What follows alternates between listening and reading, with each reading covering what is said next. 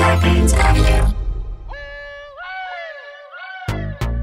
Small doses. Self-help from the hip. Small doses. We're talking that shit. Small doses. And keeping it real.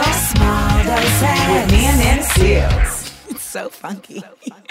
Welcome, welcome, welcome, welcome to another episode of Small Doses. You know, we are the podcast that just keeps on giving. I, I really am proud of us. We continue to just level up, and we are doing that again today as we sit down to talk with one of the producers, directors, creators of the Showtime docuseries Everything's Gonna Be All White that I am featured in, along with a number of other smart black folks and along with a number of other smart funny BIPOC folks. I think one of the things that I really loved about the series is that I think there's an expectation that if you do a docu series that is rooted in uprooting the uh, falsehoods of white supremacy, that it's like just specifically going to be about black people. But then you realize, like, oh wait, but white supremacy has no boundaries. Um, I, I mean, y'all didn't even go into the Asian bullshit of it all. We tried. we tried. It is so hard. It is so hard to have three episodes and have everything in three episodes. You know, we um we had yeah, we had a whole lot of stuff that just didn't make it, but what made it made it. So Yes. And so we have Djali Brown-Cepeda here. I did not know that you are Sasha's stepdaughter.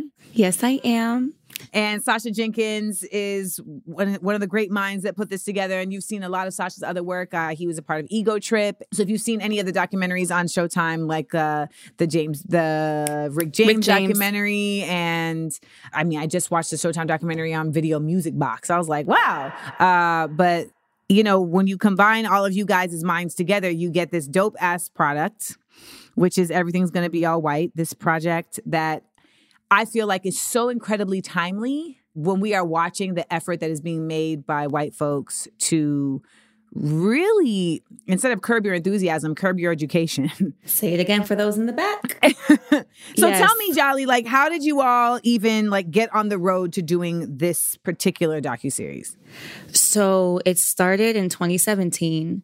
And yes, it started in 2017. So it's been years in the making. Oh Uh, yeah, the pre-production part, I guess, or just the, you know, pitching it part really took the longest. So in 2017, Sasha and I, you know, talked about race, racism as we do as people of color, black folks, BIPOC folks.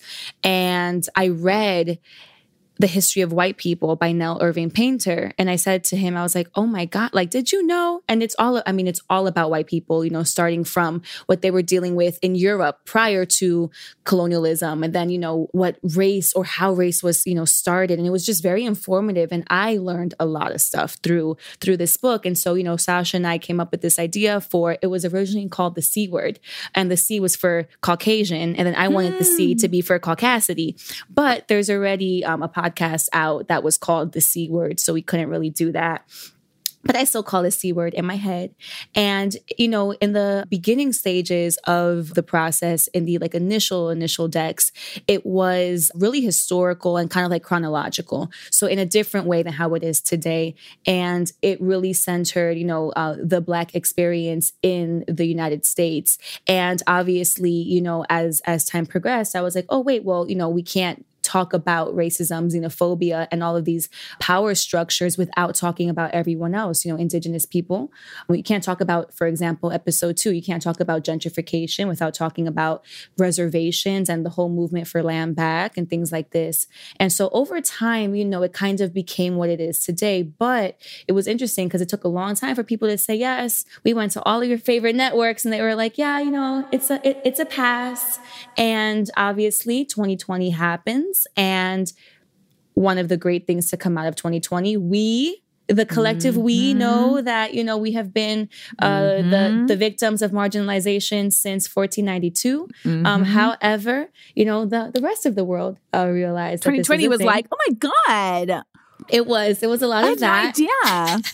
it was giving. I had no idea. And we used that you know to our to our benefit. And we we came up with this show. And what's so different about it is that truly on like the the writing team, the producer team, the editors, like we're all people of color.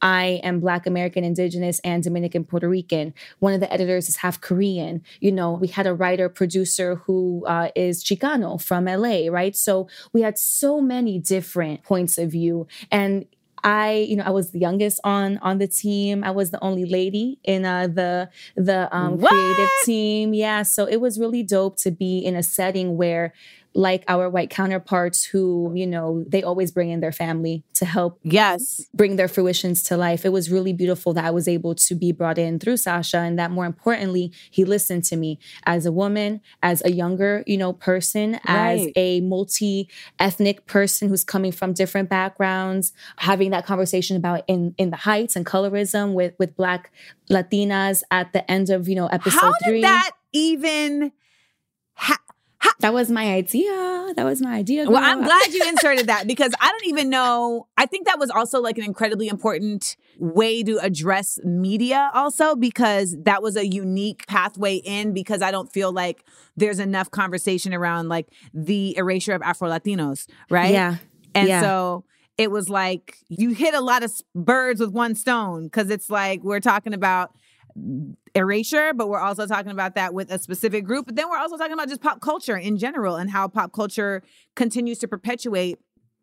I don't understand how In the Heights got made and nobody was like, hey, Yeah, you know, and like I, as someone who is from up there, I was really hurt because as you know, a teenager, I went to go see the Broadway production, and obviously Broadway has more, you know, Yes. people um, who are from the the diaspora, and I loved it. I was like, oh my god, I see myself and my neighborhood on stage. I had never seen that before, and I was really annoying because I was like a theater kid growing up, so I was like, oh my god, this is for me. Ditto. Like, you Ditto. know. Yeah, I Yeah. was. I I I was.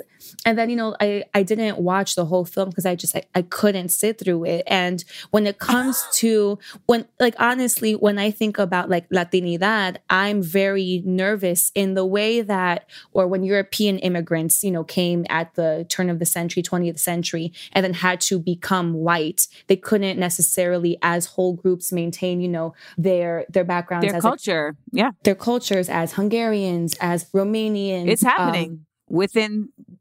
Exactly. Because Exactly. Cubans in Miami are like, please let us be white, please. Exactly. And what I'm, you know, kind of like frustrated by that, you know, in the Heights, I think represented was yes, we have very similar shared histories and and we share languages, but even country to country, island to island, our languages change. You know, even country to country, island to island, we have different music. Like, how can you not have bachata and have like I'm- dudes smoking hookah on a corner and talk I'm- about Washington Heights? It's I'm Dyckman. like- how you do how you do Dyckman without Dyckman? I'm like, I have literally been there my whole life, uh, save the past three years, and no one just breaks out in, into flamenco dancing. Like that doesn't happen. Um, you know, so I was just really, um, I like, Que I wanted que? to have Isn't que that? It's yeah, like there wasn't even like a que lo que in in the thing that I, you know, up until I saw it. Um, and so when it goes, you know, like going back to that segment, I just wanted to provide something for my people, you know, and I, I have many people, but a Yeah. part of my people who, you know, like we're really not represented. And so providing that space, it was like a four hour shoot. And I wish that people could hear that whole conversation because it was just amazing. It was amazing. You know, I really did appreciate just the level of unique voices. Like, so when I saw Mel D. Cole up there, I was like, how did Mel end up in here? So y'all have to understand, Mel D. Cole is a photographer that I spent much of my 20s and 30s with because Mel and I, Mel was like always with the roots. He was always shooting stuff with the roots. And we just like had the same group of people that we were always around. And I could publish a whole book of just photos that Mel has taken of me Yeah. from me being in the mix. And so Mel was on there talking about his experience on January 6th. And I had no idea that he even went out there for that. But I thought that was such a dope way to speak about January 6th because I had never heard that perspective. I've seen these white people talking about, you know, their thoughts. I've seen us talking about our point of view from it at, sitting at home watching it. But Exactly. for Mel to be the black man that I know he is and be in that space, it had a lot of gravitas. Like it really touched me because so much of the white foolery that goes on feels almost theoretical. Like it can, Yeah. it, it, it, it's so ex- extreme that it can feel surreal. And so when you're talking to someone who's like, no, no, I was there. Yeah, and I I mean I couldn't imagine having been there. You know, like as as you know, episode one starts off with this kind of like a joke that while everybody was doing their their January 6th thing, all of us, you know, uh BIPOC folk, we, we we're home. You know, cooking, Chilling. chilling, uh, just like watching them, like with popcorn. My mom like, oh my texted me like, I think something going on at the Capitol. I was like, I don't know what you're referring to. Turn on, the TV. I think something going on at the Capitol. Yeah. Not even it- sure of like, you know what I mean? It's still like, I think something maybe. Yeah, and like you know, to center his voice, I just you know, I I was so happy first of all that him and Sasha have a rapport, so he was able to feel uh, comfortable to talk about that because it was a very traumatic experience if you were there, at which I wasn't. Um, but as you know, a non a non MAGA, a non one sixer, you know, like it's very traumatic, and I just couldn't imagine being in the middle of all of that caucasity. I'm going back to that word because it's my favorite word. But I just, you know, I think like centering our opinions and experiences of that day is something that other media, you know, hasn't necessarily done well. And even Yeah. though we, we were not the majority there, that day spoke a lot and speaks a lot to, you know, um, just our standings here in in this country. And everyone you know knows that obviously once that happened all of us were like oh if we did that or if it was black lives matter or any any other organization that centered you know the rights and and liberties of um, people of color it would have had a different outcome. But being able to like talk to someone who not only was there but but but photographed it and you know that that's something that's um it's very heavy. And obviously as you know and maybe other people know too mel photographs a lot of you know social uprisings and instances happenings. And so to to move that center you know black folk. And so like to move the lens to this um i mean it's just so fascinating. And it's historic you know? He is history in Yes. the making. Yes. and his work that day will forever be i hope you know uh, honored because that was heroic. That was very heroic to go there you know It was heroic for y'all to go where y'all went with this docu series. So for a lot of we we dove right in, but can you just give people an overview of like what is everything's going to be all white? I think on the surface, some people think it's like, well, when you have the idiots on YouTube, they're like, this is attacking white people, and it's like it's attacking white supremacy. If you consider yourself a white supremacist, then you will feel attacked. exactly But I would love to hear how you got. I, that's actually a good thought that I need to say more often.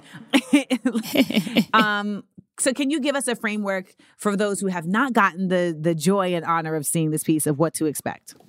Yeah, so everything is going to be all white is basically a tale of what it means to be us in a white supremacist state. Again, you know, the fact that this nation and all colonized uh, nations was founded on colonialism, guns, germs, and steel. And, you know, we have these isms that continue to plague us from that time. And again, it is not that long ago. Like I always like to say, my grandmother's father was born in 1895, you know, so it's like that's not that long ago. Uh, the 1800s school is obviously not teaching people um, you know uh, timelines and like chronologies and stuff but basically you know it's a show that that centers our voices and it centers our opinions. And for those who haven't seen it we have everyone speaking from you know scholars and authors to rappers to activists to porn stars. And that was very important to me to include uh, daisy ducati and lotus lane in episode three. We have comedians. We have um, people who are just thinkers. And none of you know it's not saying that we all have the answers to these big Right. issues but it's saying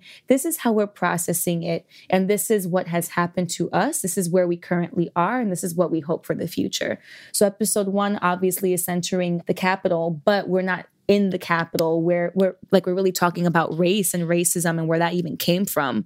Um, because you know people even though we know it's a social construct, um, I think people need to be reminded that this is something that was enacted to maintain power, right? It's all about power dynamics. And I think that everything is going to be all white really is a look at power dynamics. It's a look at ideology. It's not a finger pointing at individuals, it's a finger pointing at ideology. And to stress that, you know, people get so defensive and people don't want to hear that. But it's like, like you said, if you don't agree with or align with said ideology, then you shouldn't be offended. You know, like my white friends love the show. They think Exactly. it's hilarious. like they're like, girl, I like I just I can't well, they don't say girl, but they're like Djali, you know, I can't believe I can't believe that y'all created this. So episode one is about the capital. Episode two then kind of goes back and looks at indigenous America or indigenous Turtle Island, as I should say, and uh, gentrification and that sort of connection between land back, preservations, project housing, inaccessibility to just basic, you know, rights like healthcare, Yeah. um, uh, proper food, resources, right? And and then episode three is more about media and uh, pop culture. And episode four is this really cool. Um, it's like a bonus episode. It's a panel of all uh, different folks from different backgrounds. Uh, no white people are interviewed in this entire um, series, which is very important to note. And that was a conscious choice because whether we are looking at history of this country or history of India or or history of you know what they call like the French Caribbean, so much of our histories are penned by the Yeah. supposed victors who are usually white, right? European, non-melanated folks. And so we wanted a, a opportunity to, you know, um, let us tell our histories. And um, hopefully folks will watch this for uh, the years to come. And yeah, we we really went hard in trying to talk about so much in such a short amount of time. And I, of course, wish that we had more episodes and more space to unpack uh, the things that we didn't get to. But you know, we did what we could with what we had.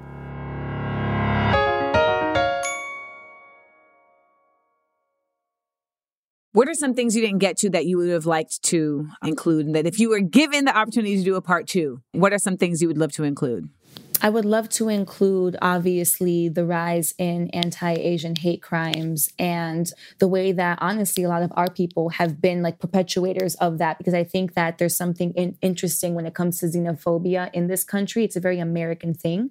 And there's a lot of mm-hmm. people who, despite what your background is, whether you're Black, white, Latino, Indigenous, th- there's a lot of xenophobia, you know, that this country just oozes. And I think that what we're seeing with a lot of the spike in hate crimes, I think that there's an opening of that conversation to say why, you know, why have some of our people been the ones who are perpetuating these crimes and have that be an opening to um, just the American project of xenophobia. I think that's interesting. I also think what's interesting would have been talking about like more indigenous fights and struggles for land.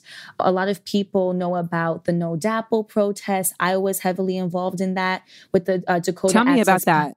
Oh yeah, the the uh, Dakota Access Pipeline in um in uh It's North Dakota, isn't it? in North Dakota, yeah, on one of the Sioux reservations, you know, um, the fact that they weren't just protesting the fact that water is life and water is sacred and and and they're sovereign nations, but they were also protesting what goes along with, you know, the introduction of non-indigenous people into indigenous territories. There's a lot of like when you look at uh, casinos, for for example, there's a lot of you know rapes and murders and kidnappings of indigenous women and children that are perpetuated by people who get drunk and go to the casinos. Lots of reservations are dry because um, of you know uh, instances of alcoholism in in those communities. And then if something happens to these women and girls they can't be tried in the us you know court system or judicial system because they are sovereign nations and it has to go through tribal councils and tribal court systems. And so there's you know i want to talk about that and how you see um, in hawaii in mauna kea you know people so many elders for months now being arrested protesting the uh, construction of a giant telescope on what these indigenous people believe to be the birthplace of their people you know uh, this mountain being where people came from, similar to the Black Hills, which we commonly know as Mount Rushmore. You know, the sort of desecration of sacred spaces for Indigenous people, I think would have been an interesting uh, conversation. Mm, I would have loved to spend more time talking about uh, land grabs when it comes to the US, not only about Puerto Rico, but about Dominican Republic and how they tried to annex DR, about Guam, about the Virgin Islands, you know, like why Yep. is it that we are still, um, or just opening up that conversation of, you know, uh, the current day colonial territories say of the United States. neo-colonialist imperialism. You know, so I want I mean, I had I had a lot, had a lot I wanted to talk about. um I just, you know, I'm like a forever student of of the world and of just life and every time I see something or hear something that sparks my interest, I'm like that should have been and everything's to be all right and that should have been and everything's to be all right, you know? So, I mean, this is the type of information that is really just actively being fought, right? Like there's so much energy and just resources being spent right now to really try and snuff this out from people's consciousness. And uh, and, and it's not even common consciousness, right? Yeah. Like the, a lot of the things that you're saying are considered to be I feel like niche information. Like a lot of like regular folks don't know anything about the Black Hills. They don't know anything about, you know, North Dakota and the pipe. Like they may have heard something in the back, like, oh, yeah, Yeah. the pipeline and something. But yeah. You know, I think I would have loved to, if there was a part two, I would have loved to see you guys talk about environmental racism that goes on in the way that like black and browns communities are so often juxtaposed next to places that are providing less quality air, you Yep. know, less quality water. When you look at Flint, when you look at places like Marathon, Detroit, when you look at, I remember I went to, I was in Portsmouth, Virginia, and they had a government housing and playground next to a coal plant. And so there was coal soot on the sand Yeah. of the children's playground. And these kids had like crazy levels of asthma, you know? Yeah. And I mean, Erin Brockovich, like that, that movie is not just like a movie. Like the, you know, these are real things. So the Bronx, you know, certain sections of uh, the Bronx that that have terrible um, air pollution. Oh my god, you know. So I yeah. Oh, part two. part two, part two. No, I, I feel like you know the the the truth about what we're talking about though is the fact that these stories number, right? Like yeah. there's a whole other docu series that could be done just on the way that Black communities were drowned. Yes. You know, the way that Black communities gentrification is like a light term for. Yeah. The way that black communities were literally just renamed, drowned, you know, burned down, et cetera, et cetera. And when you look at just the proclivity of this type of behavior within this setting, you realize like this is not an exercise in generation. Like this isn't just like a facial thing. Yep. Like we are still in the midst. I think we forget because there's McDonald's and there's like Yeah. access. Like we forget just the level of heinousness that is happening on a regular basis. We can look at like South Africa in the 80s and be like, man, apartheid was terrible. And because we don't have like maybe something like as clear cut as like holding cards, it seems like that's not what's happening here. But in very, very, very many ways, it is. And so this documentary really illuminates that. And it does so in an irreverent way. And that's the special part of it for me. Like, you know, with Smart, Funny, and Black, like that's the goal. Like, how do we Yeah. get this information out there, but do so in a way that's not necessarily heavy handed, even though it's heavy, right? Exactly. And that's why we have these like random little like pauses Yes. in, in in the show with like Mad Chad and Rhonda. And like they're meant to be caricatures. Like they're Yes. meant to be overbearing and they're meant to be the voices of folks who are watching the show Mhm. and and who may say, oh well, you know, reverse racism and everything else that goes with, with that foolery. and like it just we didn't want to create just another thing that had like somber music talking about racism, talking about the issues. Like, no, you know, it's there, there are moments where you laugh and you're not even sure if you're supposed to laugh. And like Right. that's what I love, you know? um, and then we have that like white rabbit commercial in episode one, you know. So we we really tried to do it different. And, you know, uh thankfully we had some uh, leeway I wish we could have done more like actual commercials, like parody commercials. That was my goal, but um, you know, time goes by so fast. It's when- literally when hurry up. production. It's like wait. What is it? What do they say? Like hurry up and wait. It's the opposite. Like they make y'all wait, wait, wait, wait, and then it's like okay, do it now. We only have five minutes to get it done. Get it done. Exactly. I know you've been doing this in 2017, but now you only got two months to get it done. Do it. Do it. Do it. you know, and I'm just like, okay, well, well, we are here and we're gonna try and we're gonna show up. But you know, I think like, yeah, um, my opinion about like all this stuff, like when you talk about racism, it's absurd, you know, like it's such an absurd creation, right? Like, and to be absurd doesn't mean to take away the gravity of racism and No. its effects. But if you look at the thing of racism and how it was, you know, created in a school in Germany, the Göttingen University, that's what I wanted to do. We wanted to go there and actually look at the skull collections of of the men who created race. Literally, two guys, The two- eugenics of it all. The yeah, the eugenics of it all. Obviously, COVID, you know, didn't make that happen, but Oh, it was COVID that prevented that. COVID, yeah, and then also just again timing, having people, you know, uh, like outreach. Um, I'm not fluent in German. uh, I don't even know. I don't even know a word in German. How do you say black in German? I think it's svart, something like that. Oh, that's black in Swedish. Never mind.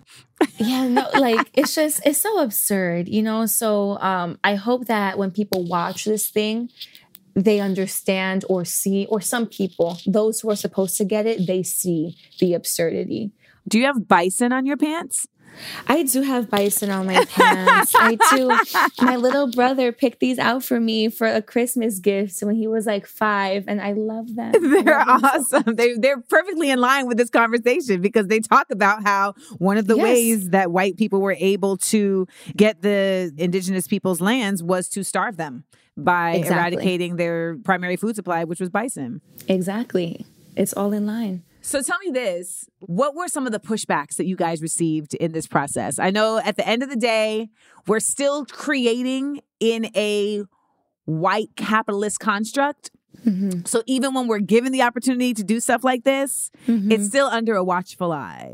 Yeah, of course. I mean, some of the the pushbacks was that um uh, each episode was a bit, um, you know, it went from this topic to that topic. It was a little uh, erratic. And what, you know, Sasha and I would always say is no, like we're always thinking about these things. It's you stream know, of like consciousness. it's it's stream of consciousness and that's why there's so many different elements and yeah we, we weren't able to stay in certain elements for uh you know a whole episode but that doesn't mean that we're not thinking about these things and so we wanted to to create in a way something that that showed that like oh okay we're talking about the capital but then we're going to think about this and then we're going to go here well, and our brain's going to go there things.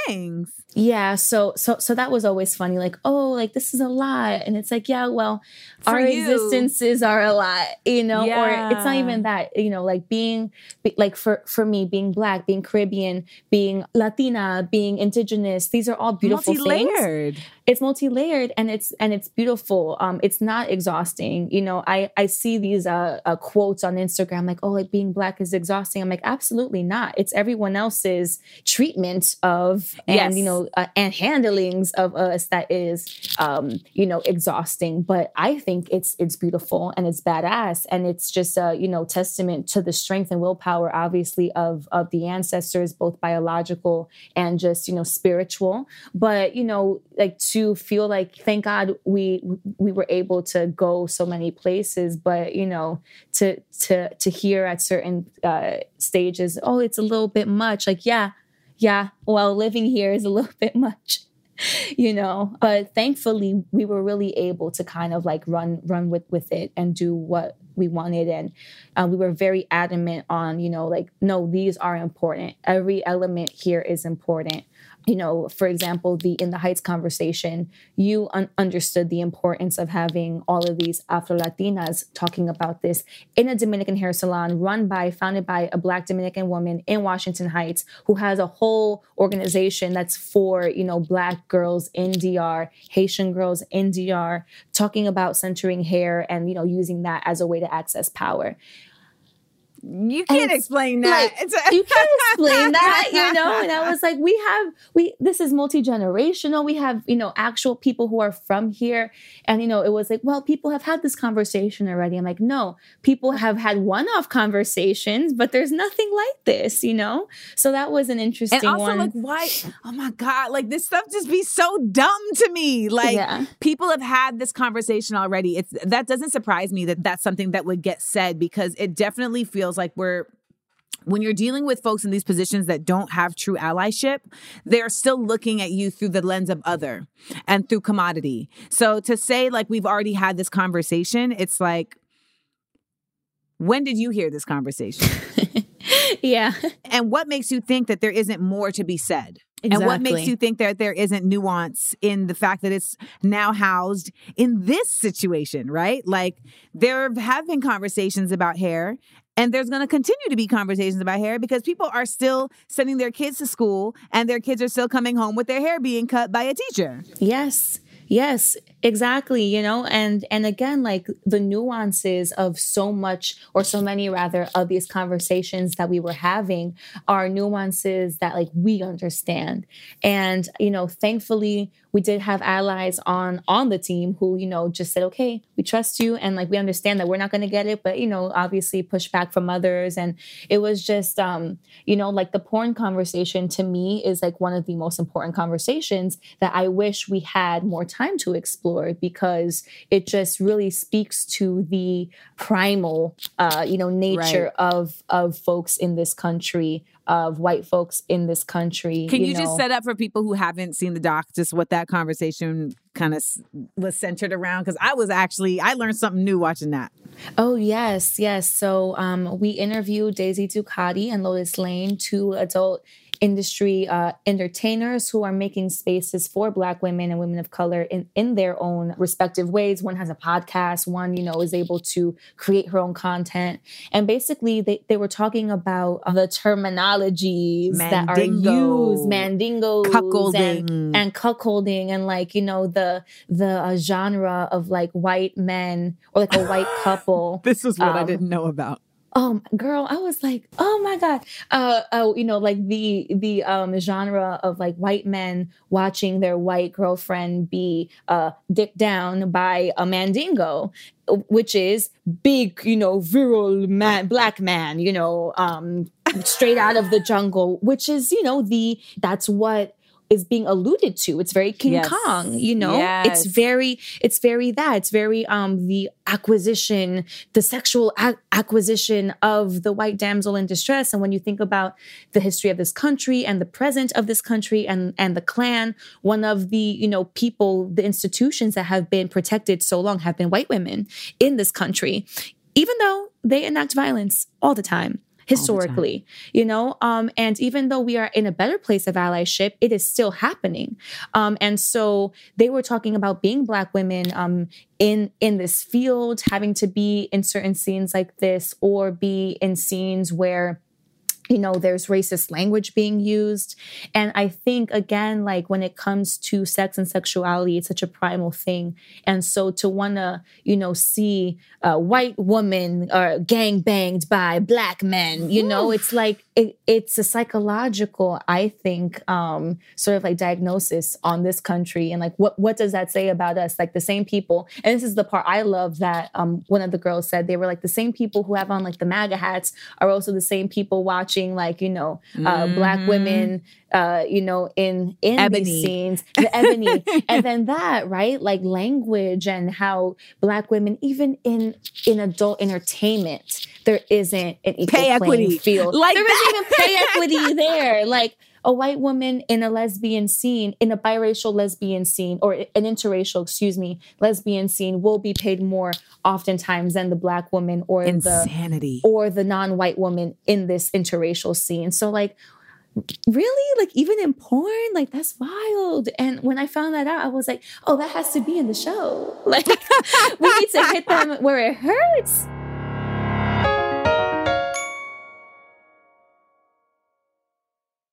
I still can't believe that this show exists and that we were able to do this. Well, what has the response been like to you? I mean, Sasha had hit me and was like, "I just want to know if you how you doing. You know, I know you've been getting a lot of DMs, et cetera, et cetera." I was like, I mean, I expect nothing less. You know, Yeah. I mean, I'm I'm used to having people say like the worst things because obviously, as like Black women, women of color, we don't even just receive online. Oh, I don't like so and so. It's always violent. Yes. It's always like I want you to die. Yeah. Or you know, I've had people tell me that they want me to be killed by cops. I've had people Thank tell you. me that they hope I'm raped. I've had people tell me, Yep. you know, all the things that I've I heard all would- these hit tunes. Yeah, I've heard all, these are all the tunes, uh, the top 100.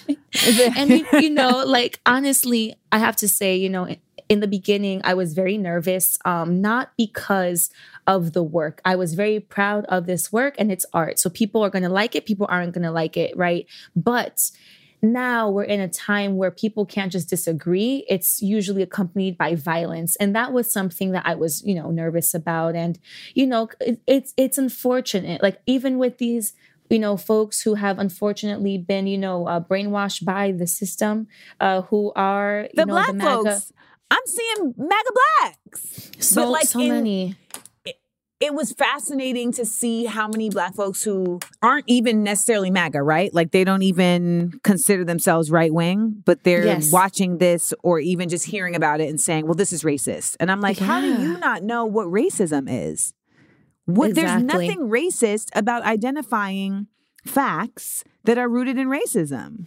Exactly. And, you know, not everyone who, like, like, like you can have a racist idea in your brain and you are not necessarily a person who is going to be a malicious racist acting on that racism. You know, I've met people who some of them didn't want to hear me, you know, call them out. But if I call them out about something, they're like, oh, wait, I didn't even know that that was racist. Like, colorblind ideology to me is racist. You know, like, I understand the premise of wanting to treat people equally. I do not understand the premise of seeing a person and saying, well, I don't see your experiences. I'm just going to treat you like you had everything handed to you. Cause, like, that just, it doesn't make sense. But I feel really sad for the people who can't or who see everything's going to be all white or see any other um, you know show book article podcast that talks about these things that feels like you know um, oh well this is wrong. Like it's just such a disservice. You know i think that like the miseducation in this country has been such a disservice to the same people who are trying to uphold this miseducation of this country. You know um, one of the things i wanted to put in uh, the show that we didn't have time was you know looking at um, you know pre pre civil war civil war and then reconstruction. You know how how there were lots of white indentured servants who banded along with you know enslaved black folk free black folk uh, runaway black folk who who were coming together. And then what happens? The white government the 1% incentivizes them with finances with Yep. lands etc and says oh even though y'all are you know just the same uh, class wise uh, you're better because of your skin color. And we're going to give you money to like now become bounty hunters etc and so i just like it's really concerning to me that like you know the descendants of maybe these people who who were fighting alongside us and and fighting for this you know collective liberation uh, are out here like being crazy. And like you know being crazy. just being crazy. You know some like you you can use all my mom she she likes to call them like thousand dollar words like you know the college words. You could use all of that but when you go down to it it is crazy. It's madness. It's chaotic. Yeah. it's insanity and it's absurdity. And so again we weren't able to really uh, be rooted so much in like the history as much as i would have liked to because i love history. But I, I think that you know if people just take a look back just one one century or 150 years ago you'll see how what is happening today like you know it just it doesn't make sense and it's just all lies and it's all fallacy and for like black conservative twitter and youtube and instagram that's been like coming at the show like i just i feel like i feel, feel for them yes, I feel for them. like i'm not even mad i'm just like wow Like I, it's pitiful. yeah I feel pity. Um, I feel pity. I, I feel like I don't know why, but you were in my spirit today because for some reason I woke up with Eddie Palmieri, uh, Puerto Rico, like in my head. Like for some, I literally woke up with like Isla Linda. I was like, why is this in my head all of a sudden? Uh, it be like that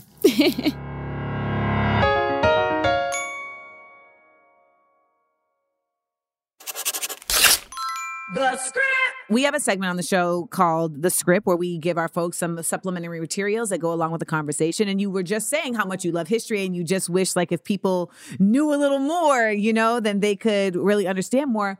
And though with this podcast, like we're talking to a friendly audience, we're, we're preaching to the choir, so to speak. Yeah.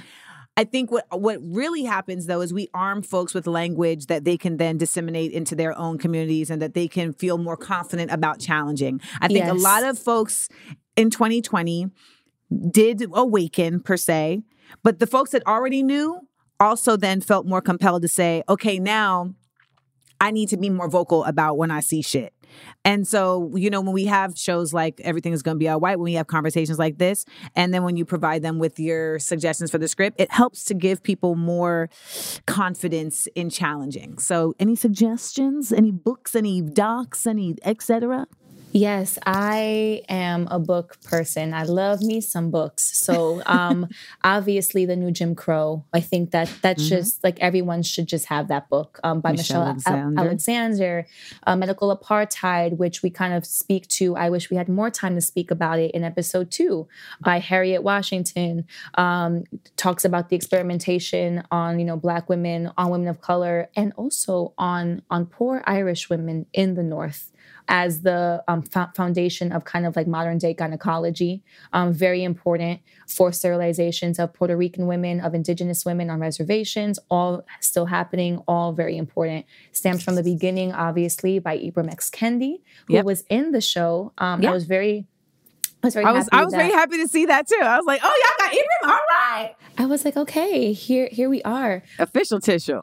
Official Caste by Isabel Wilkerson because that book I you know and I'm sure you understand like you you've been dealing with this too. Like I I get so frustrated that everything that talks about like inequity in this country it's about racism. It's like no racism is not the only thing. Racism is a tool and there's casteism and there's classism, Classism. and there you know there is Sexism. there is sexism there is misogynyism you know like it's all the isms and all the knees Yeah.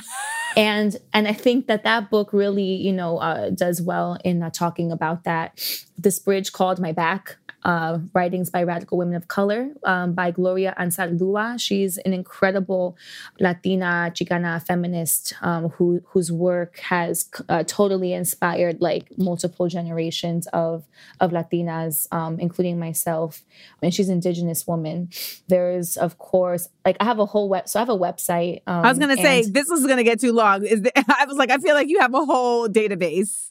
I do. I'm I'm literally like sifting through my website right now. I have a, a library section and an anti-racist resources center. Where can people see this? Um, so it is on nuevayorkinos.com. Nueva Yorkinos is my archival project that I started in 2019 that documents and preserves New York City's Latino culture through family photos and stories. Because we are a dying breed. This city is gentrifying like many cities, and I wanted to do something about it. So archiving is a, a passion of mine that I um, have been working on. And so on nuevayorkinos.com slash anti-racist resources, you could find all links to articles, books, podcasts, uh, what to watch, what to listen to, organizations to follow and to donate to. Uh, mental health resources, resources for teachers who are trying to be, um, you know, on on the right side of history, um, and then resources for uh, kids and for teenagers themselves. So please uh, go go to the website and buy your family some books for uh, their birthdays and Mother's Days and all that good stuff. The last dose. Well, thank you so much. I really appreciate you, like, you know, sharing so much, not just information about the show, but just information in general. This is like my joy, these, you know, having these educational podcasts that still have humor in them and that really just continue to just empower people to know that, like, knowledge really is in my opinion knowledge is the ground floor of empowerment you know Absolutely. it really you can't fight if you're not really sure what you're even fighting for Exactly, exactly. And I'll just say super quickly before we close, but like I know a lot of things, but not because I I know them. I was raised in a network of of people in an intergenerational household and households that taught me the importance of knowing this, you know, like my grandmother, she was a law librarian for 30 years. My Afro-Indigenous grandmother who had a a huge, and I, I want to get one for my home, a huge map of Turtle Island of the United States, Nice. but with but with no states uh, designated, just like indigenous nations and like where where where they uh, are and where they were. You know, my parents. You know, I have I have two dads and a mom, and I have all the aunts and all the uncles, and everybody was just adding to the pot. You Seeds, know, it was it was all like, like little seasonings here and there. So that's why it's so important to teach Yeah. um, within your own communities and within your own families because you'll never know your child or your niece, nephew, whatever, your aunt, your uncle may um, be exposed to something new that you may know that that they may not know. So I am a product of my community, um, and I just hope to continue to make the community proud for as long as I can. Well, you are doing a great job. For those of you who do not have Showtime, get the uh get the trial. Okay. Get the trial. Get I the all my trial. family. Get the trial. Get the trial. Check out Everything's Gonna Be All White. It's an incredible documentary. Thank you all for having me on Everything is Gonna Be All White because I really this is what the whole point of getting my degree was. Like this is where my real passion lies is like being able to contribute to these spaces and um, it was an honor to be amongst those that were involved so thank y'all for the work you're doing and keep on going Thank you. Thank you. Thank you to Djali for giving us her time and sharing that with us. Someone who has been giving us their time and their expertise and their skills and their heart and their mind and just their you know just their whole dopeness has been uh our uh, engineer here brendan who when you all hear the sound effects on this show when you hear the music when you hear the unique things that make small doses sonically even more uh, enticing you're hearing the the creative expression of Brendan. And today marks not only Brendan's birthday, so happy birthday, Brendan, but it is also uh, his last recording with us here at Small Doses. And I told him he was going to have to come on camera, so I don't know what he's waiting for. Uh, I was waiting for the introduction. but, but thank you. Thank you for the lovely words. I appreciate that. I'm, I'm humbled by them. Brendan, you know you are one of my favorite right whites, and Oh. uh, um, you know I I really just this was my first venture into the podcast world, and you and Rebecca have made that so enjoyable. Rebecca's not going nowhere though. Rebecca's not going anywhere. Rebecca's still with us. Um, but you've really like helped to shape this this podcast as more than just like me talking but as a sound and as like a unique space and then you took that also to my book to small doses for the audible that we did and so I just really appreciate the earnestness and the commitment that you've made to keeping this show at a certain high level of quality. And I know that whatever you are going on to next, they should be so lucky to work with you. This is not the last time that we will work together because when when I connect with folks, we're connected for life. So just know All that. right. Yes. thank you so so much, and uh, and you know honestly, thank you for the opportunity. It's uh, it, it is rare to find yourself in a position, particularly in a technical field, to have the freedom to stretch yourself creatively, and I thank you genuinely from the bottom of my heart for that. Ah, Brendan, we love you so much. So, you know, fly, spread your wings and fly. and uh, I can't wait to see where creativity stretches to next. Thank you so much. Namaste. Namaste. Starburns Audio, a podcast, a podcast network.